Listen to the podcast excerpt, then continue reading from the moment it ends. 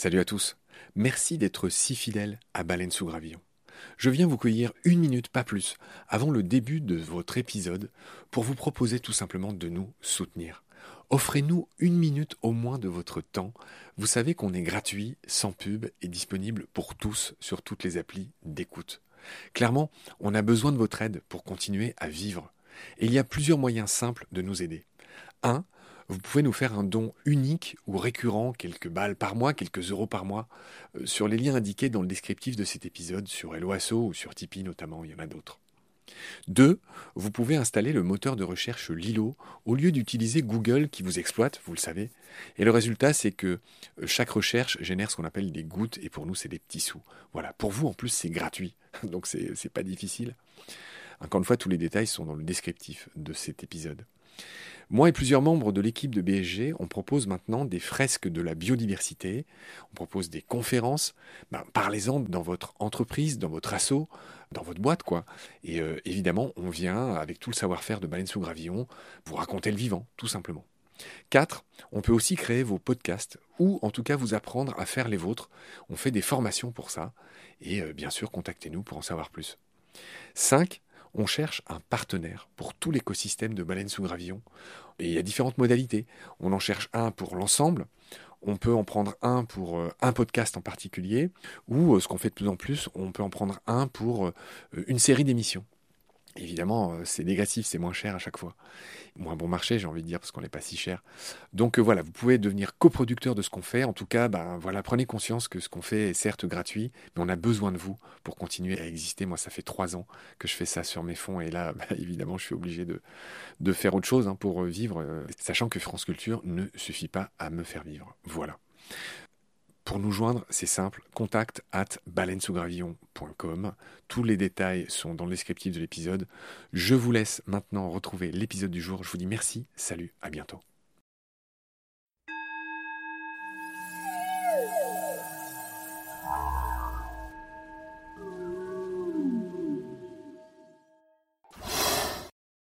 Du point de vue du virus, si vous faites des infections courtes, et que les personnes s'immunisent rapidement, vous allez vous éteindre très rapidement.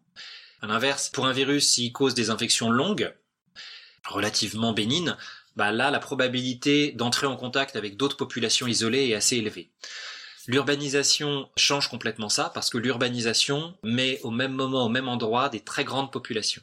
Et donc là, ça va permettre à des virus de causer des énormes épidémies, sans s'éteindre très rapidement. Et donc l'urbanisation, avec les fortes densités qui sont associées, va complètement changer la donne. Et pour revenir sur l'idée que la domestication met en contact les populations humaines avec les populations animales, l'urbanisation, elle, va servir de caisse de résonance en faisant que cette personne qui a été infectée, qui a contracté une zoonose, va ensuite la transmettre à d'autres personnes relativement rapidement. Et dans le cas de l'épidémie de SARS-CoV-2, ce phénomène a encore été amplifié avec la mondialisation, c'est-à-dire qu'on n'a plus seulement une urbanisation, mais on a des villes qui sont connectées, extrêmement connectées entre elles, notamment par le trafic aérien. Et donc là, on a une caisse de résonance au niveau mondial de la pandémie. Samuel Alizon est spécialiste des virus, chercheur au CNRS. Et pour être tout à fait clair, nous n'allons pas ou peu parler de la Covid avec lui. Nous allons certes parler de virus, mais pour mieux comprendre les rapports entre les virus en général et les hommes. Nous allons donc parler de leur coévolution. L'ADN humain, comme bien d'autres, contient en majorité des séquences qui ne jouent a priori aucun rôle dans l'expression de nos gènes, qui ne fabriquent rien, qui ne servent à rien en apparence. Les chercheurs parlent d'ADN de rebut. Plus étonnant encore, ces milliers de séquences contiennent des traces de virus inactifs. On estime qu'entre 40 et 80% du génome humain serait lié à d'anciennes contaminations virales. Certains de ces virus qui ont fusionné avec vous au fil de l'évolution ont collaboré avec nos cellules et nos bactéries pour le plus grand bien de l'organisme. Quels sont-ils ? Et quel fut leur rôle ? Pour l'essentiel, c'est encore la grande inconnue. Nous sommes tous des poussières de virus, chapitre 3, C'est parti. Salut Samuel. Salut Marc. Je te retrouve pour parler des virus. J'ai envie de te lancer tout de suite sur ces deux événements majeurs qui ont favorisé l'essor des épidémies par rapport au Moyen-Âge ou même par rapport à la préhistoire. Tu me referas une petite mise en perspective avec mes fameuses questions à tiroir. Deux événements majeurs que sont la domestication et l'urbanisation. Oui, c'est vrai que les deux, domestication des espèces animales et urbanisation, ça marque un changement profond dans notre interaction avec les virus. D'une part parce que il va y avoir une mise en proximité avec les virus ou aussi les bactéries animales. Le fait de vivre en contact rapproché avec des animaux, ça va favoriser ce qu'on appelle les zoonoses, les transferts d'espèces. Typiquement, c'est ce qui se passe avec la Covid, qui nous vient d'une chauve-souris. Voilà, c'est ce qui nous vient avec la Covid. Et en remontant plus loin dans le temps, on sait que pour le VIH, c'est ça qui s'est passé. On pense que c'est le cas pour la tuberculose aussi. Rappel, l'histoire du VIH viendrait d'un virus simien à l'origine. Oui, le VIH, on sait qu'il vient de plusieurs virus simiens à l'origine. SIV ou VIS, en fait VIH c'est immunodéficience humaine et le S... simienne. Voilà, simienne. Il y a eu plusieurs événements de zoonoses associés au VIH parce qu'il y a eu des transferts depuis les gorilles, depuis les chimpanzés. Donc il y a eu plusieurs événements et ça illustre aussi le fait qu'à partir du moment où les populations humaines sont en contact avec les populations animales, vous avez quelque chose qui est un peu inéluctable au niveau de ce transfert de virus, même si il y a toujours une question de hasard qui est très très forte dans l'émergence des nouvelles épidémies. En parlant de zoonoses, je ne peux pas ne pas saluer ton chat Antoshka qui vient sur ton clavier d'ordinateur à l'instant où on se parle. Voilà, c'est un chat qui est allergique au travail. Dès qu'il voit quelqu'un en train de travailler ou tout ça, il soupçonne et il est très fort pour ça. C'est bien Antoshka, ton chat? Ouais, c'est Antoshka. On dira un mot sur lui tout à l'heure, son nom est très beau et il recouvre quelque chose de très beau. Mais on va rester concentré sur les zoonoses et sur le fait de vivre entouré d'animaux. La zoonose, c'est un peu le point de départ des nouvelles pandémies et des nouvelles maladies. Et tous les virus et bactéries pathogènes humains ont une origine zoonotique. C'est-à-dire des animaux qui nous entourent. Des animaux. Et en fait, on y pense moins souvent, mais une des grosses problématiques est aussi dans le sens inverse, c'est-à-dire des maladies humaines qui vont être transmises aux animaux, en particulier pour les espèces en voie de disparition. C'est une des menaces principales qui pèsent sur elles, c'est des transferts de maladies humaines aux espèces animales. Ça, les vétérinaires, en fait, ils sont beaucoup plus sensibilisés que nous. Nous, on a plutôt tendance à voir ça du côté humain clinique, mais ça fonctionne dans les deux sens.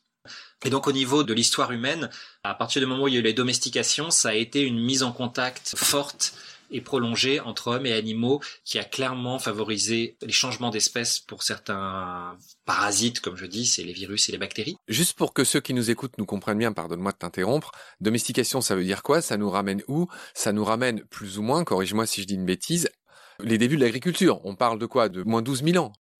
C'est la sédentarisation, c'est à partir du moment où on bascule de chasseurs-cueilleurs. Des chasseurs-cueilleurs, voilà, avec peut-être, on pense aussi certains épisodes de domestication avant.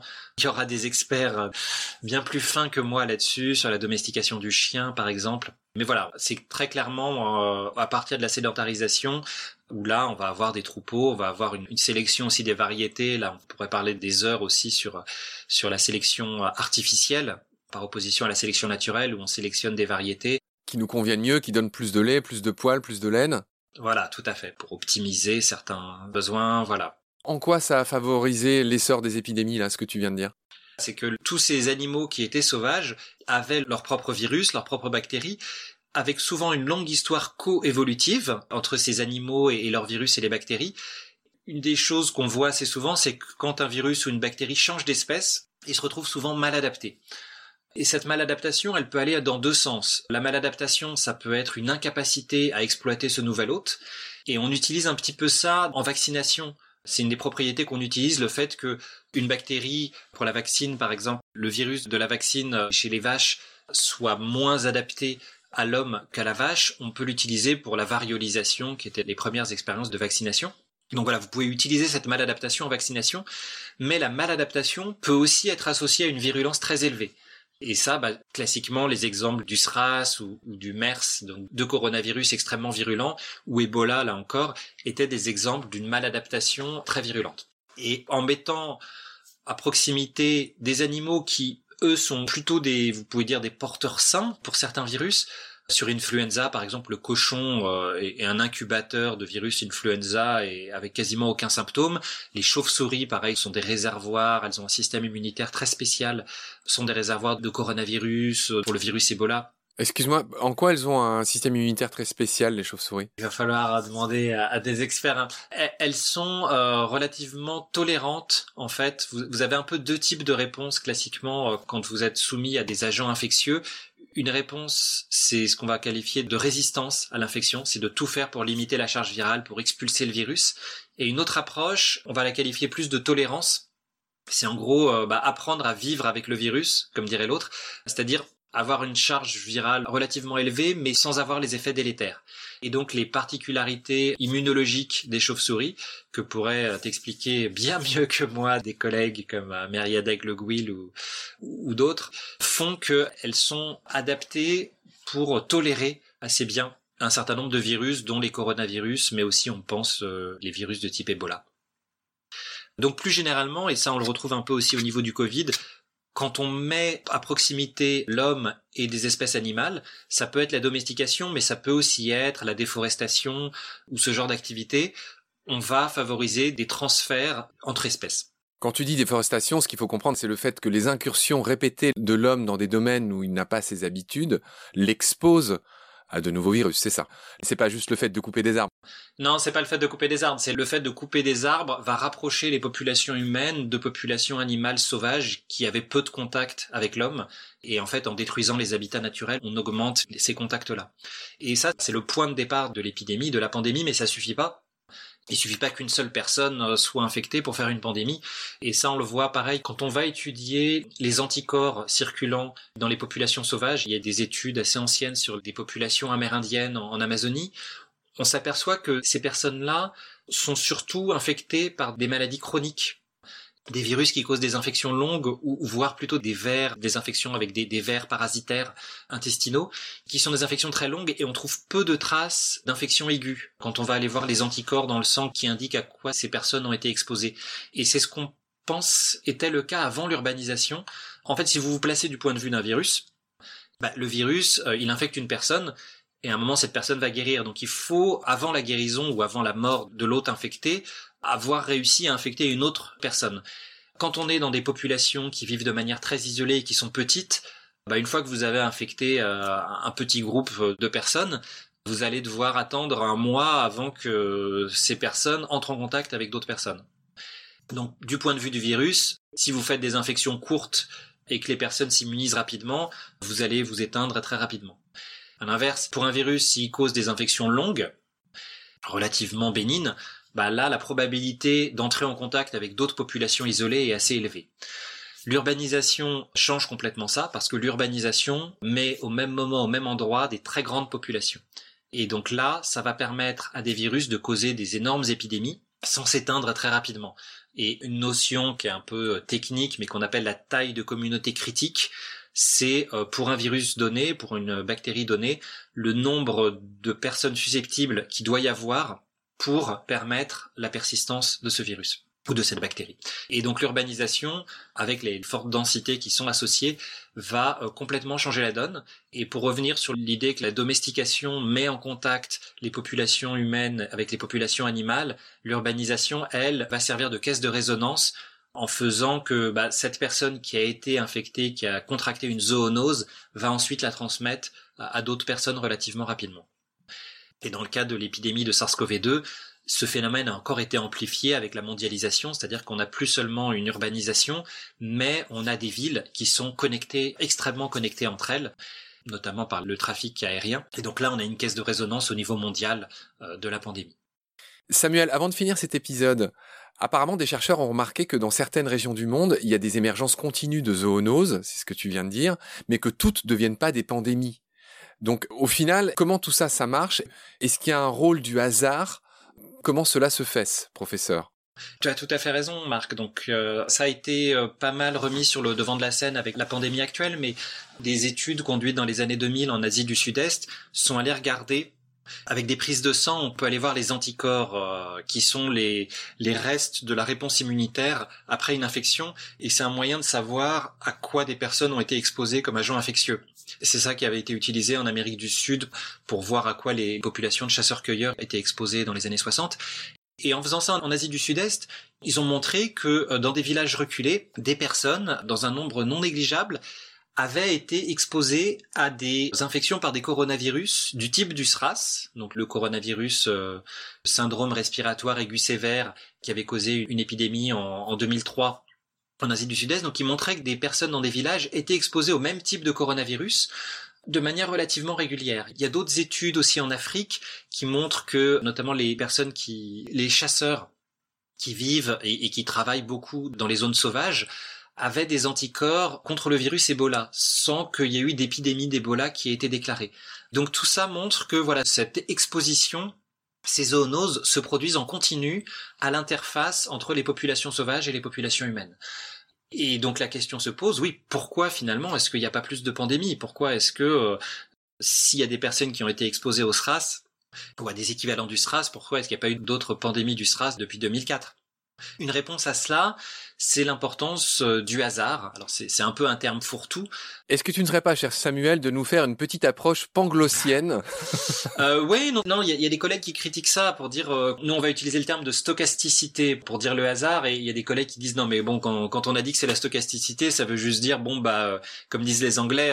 Stochastique, c'est un mot un peu ronflant qui signifie juste hasard. Voilà, ouais, c'est ça, comme disent des collègues, c'est un peu « shit happens », comme disent les Anglais, il y a des trucs qui peuvent se passer. « When shit hits the fan ». Bon, ça, c'est quand la pandémie décolle. Voilà, je traduis quand même ce qu'on a dit, c'est quand la merde atteint le ventilateur. On imagine très bien ce que ça peut donner, voilà.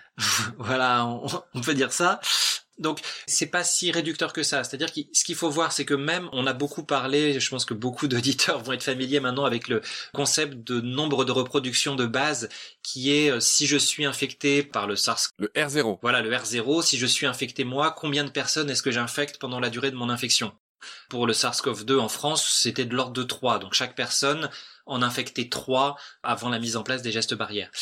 Même pour un virus qui a un R0 de 3, ce qui semble assez élevé, la probabilité, s'il n'y a qu'une seule personne qui est infectée, dans les modèles les plus simples, la probabilité qu'il y ait une épidémie, elle est donnée par la formule mathématique 1 moins 1 sur R0. Donc même avec un R0 de 3, vous avez 66% de chance qu'il y ait une épidémie. Mais vous avez 33% de chance qu'il n'y ait pas d'épidémie. Avec un R0 de 2, c'est 50% de chance qu'il n'y ait pas d'épidémie. Donc ce hasard, juste le fait que, certes, en moyenne, les personnes en infectent 3, mais moi qui suis infecté... peut-être que cette semaine-là, j'avais pas prévu de sortir, donc je vais infecter personne. Ou à l'inverse, peut-être que cette semaine-là, j'avais prévu d'aller dans une grande conférence et je vais infecter 20 personnes. C'est quoi la conclusion de ce que tu dis ?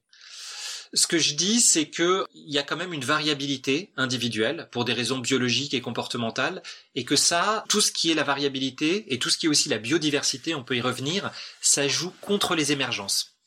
Si on revient sur notre zoonose, sur une personne qui vit en bordure de forêt, qui tout d'un coup contracte une infection par un virus de chauve-souris, cette personne, même si ce virus de chauve-souris est déjà relativement bien adapté à l'homme, ce qui n'est pas gagné, donc que cette personne ait un R0 de 2, il y a une chance sur 2 pour que cette personne n'infecte personne ou qu'il n'y ait pas de début d'épidémie. Et c'est même plus qu'un sur 2 parce que je vous dis, il y a une hétérogénéité entre les individus. Donc tous ces phénomènes, toute cette hétérogénéité et toute cette biodiversité aussi, le fait que du point de vue d'un virus, toi et moi, on est assez différents, on n'a pas la même réponse immunitaire, on n'a pas le même matériel génétique, tout ça complique la vie du virus et limite les émergences d'épidémies. Et donc c'est un peu comme ça qu'on explique aussi le fait qu'il n'y ait pas plus de pandémies, c'est-à-dire que il y a une grande composante de hasard et de diversité, de biodiversité qui complique la chose au virus. C'est bien entendu, cher Samuel, est-ce que tu veux ajouter une dernière chose ? Écoute, non, je pense que c'est pas mal de conclure sur l'importance de la biodiversité pour limiter les pandémies. Oui, c'est très judicieux de ta part. Merci Samuel, à très vite pour clore cette grande série sur les virus et l'évolution. Salut. À bientôt.